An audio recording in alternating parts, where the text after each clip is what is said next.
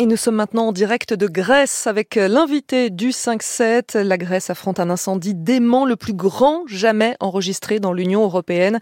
Bonjour, capitaine Nicolas. Bonjour. Vous êtes le chef du détachement des pompiers français sur place. Ça fait un mois que vous êtes dans le pays. Vous êtes arrivé pour d'autres feux et là vous vous retrouvez face à un mastodonte de flammes qui ravage l'Evro. C'est une région située à la frontière avec la Turquie. Le bilan est d'au moins 20 morts, plus de 80 000 hectares parcourus. Hein, pour bien se rendre compte, c'est huit fois la superficie de Paris. Euh, est-ce que la situation est toujours hors de contrôle ce matin? Alors, euh, je, vais juste faire une petite précision, c'est que nous ne sommes pas pour l'instant sur cet incendie-là. Nous avons bien été euh, impliqués sur les, incendies qu'il y a eu euh, plutôt sur la partie autour d'Athènes et dans les îles environnantes.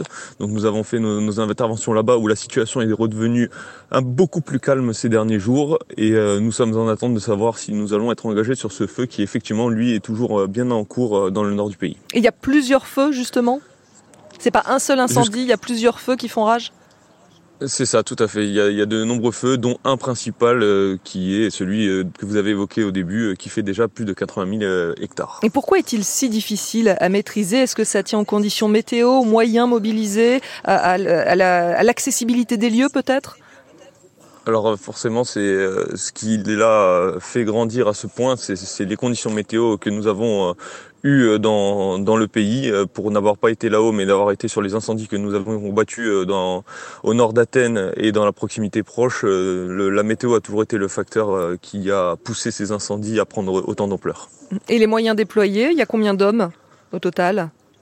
Vous savez? Alors euh, sur cet incendie, je pourrais pas vous le dire. Nous, je peux vous dire que mon, euh, mon détachement, le détachement français, nous sommes 25 sapeurs-sauveteurs des formations militaires de la sécurité civile déployés, comme vous l'avez dit, euh, tout le mois d'août en Grèce, en mission de prépositionnement dans le cadre du mécanisme de protection civile de l'Union européenne, pour venir en aide à nos collègues grecs mhm. et à la population de ce pays. Et avec l'expérience que vous avez, est-ce que vous pensez que ce genre d'incendie est maîtrisable ou alors qu'il s'arrêtera quand, bah, je sais pas, quand il se mettra à pleuvoir ou quand tout aura brûlé autour? Alors il y a forcément des actions que nous pouvons réaliser, déjà au moins euh, protéger euh, les choses les plus précieuses, donc les vies humaines et les, euh, et les habitations, c'est vraiment la, priorité des secours dans ce genre d'incendie. Après effectivement, les conditions météorologiques ne jouant pas en notre faveur, nous sommes obligés quand même de nous y adapter. Il est quasiment illusoire, illusoire de croire que quand le vent souffle à plus de 90 km/h, on mhm. pourrait avoir une action très efficace. ceux qui peuvent réellement être euh, très utiles et sont actuellement au travail dans dans ce, sur ce feu et euh, venant de plusieurs pays européens, ce sont bien les, moyens aériens, hélicoptères, bombardiers d'eau et, et Canadair, donc bombardiers d'eau. Et on connaît la cause de cet incendie? Alors à ma connaissance, pas du tout. Je n'ai pas la mmh. notion de, cause de, de, cet incendie. Comment vous travaillez avec euh, les pompiers grecs? Est-ce que chacun a son propre rôle? Est-ce que vous êtes tous ensemble? Est-ce qu'il y a des façons de faire différentes? Alors oui, forcément, nous nous travaillons avec nos, spécificités françaises. Euh, néanmoins, nous, ne sommes pas là pour euh, pour faire la lutte euh, contre les incendies dans notre coin. Nous nous intégrons bien au dispositif de lutte contre les incendies mis en place par la Grèce, par la Grèce pardon, et ses pompiers. Et donc du coup, nous sommes en permanence accompagnés par des liaisons, des officiers de liaison qui sont des sapeurs-pompiers grecs qui nous accompagnent 24 heures sur 24, que ce soit sur le terrain ou dans la, notre journée d'astreinte, pour nous guider et justement nous nous, permettre de nous intégrer parfaitement au, dispositif pour pouvoir être complémentaires des actions qui sont déjà menées sur le terrain. Mhm. Euh, je le disais, hein, ça fait un mois que vous êtes sur place. Est-ce que vous tenez le coup?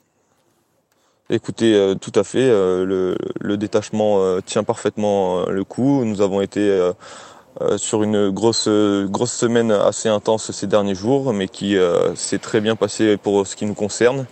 Et euh, nous préparons actuellement une relève par un, second détachement français qui devrait prendre hein. la suite.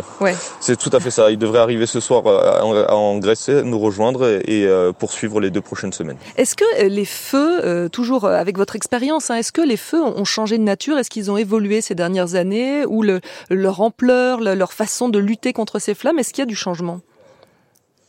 Alors forcément, on essaie de s'adapter euh, aux changements qu'on a. Euh, néanmoins, bah, aujourd'hui, on voit que c'est surtout, euh, surtout la météo qui, qui, qui, nous euh, contraint et, mhm. notamment le vent qui, qui vraiment est le, le facteur qui euh, donne le plus d'ampleur au feu et donc du coup c'est effectivement à chaque fois que la météo euh, est annoncée comme étant importante que on essaye d'adapter le, le, dispositif en préventif plus qu'en curatif puisqu'on sait que finalement là où on a le plus de chances d'arrêter les incendies c'est s'ils ne se déclenchent pas. Alors justement capitaine Nicolas cet incendie fait rage dans la forêt de Dadia c'est un parc national du réseau européen Natura 2000 euh, c'est une forêt hein, qui est mondialement connue pour un lieu d'habitat pour les rapaces. Est-ce que ce genre de forêt, justement, est davantage surveillé? Est-ce qu'il y a davantage d'attention au risque d'incendie ou de règles à respecter?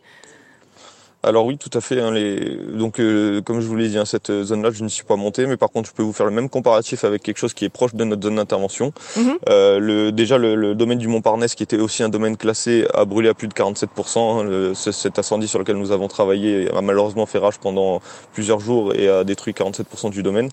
Et euh, à proximité de nous, un domaine qui n'a jamais été touché, heureusement, la forêt de Chigna, qui est une forêt protégée.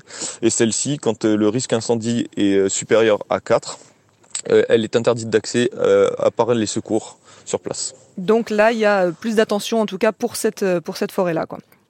C'est ça. Dès que les domaines sont classés, ils mettent en place un système de, de, barrières et de jauges en fonction du risque incendie pour limiter l'accès. Merci, capitaine Nicolas, pour votre témoignage. Je rappelle que vous êtes le chef du détachement des pompiers français qui sont actuellement sur place en Grèce pour lutter contre les différents incendies qui font rage dans ce pays. Merci beaucoup.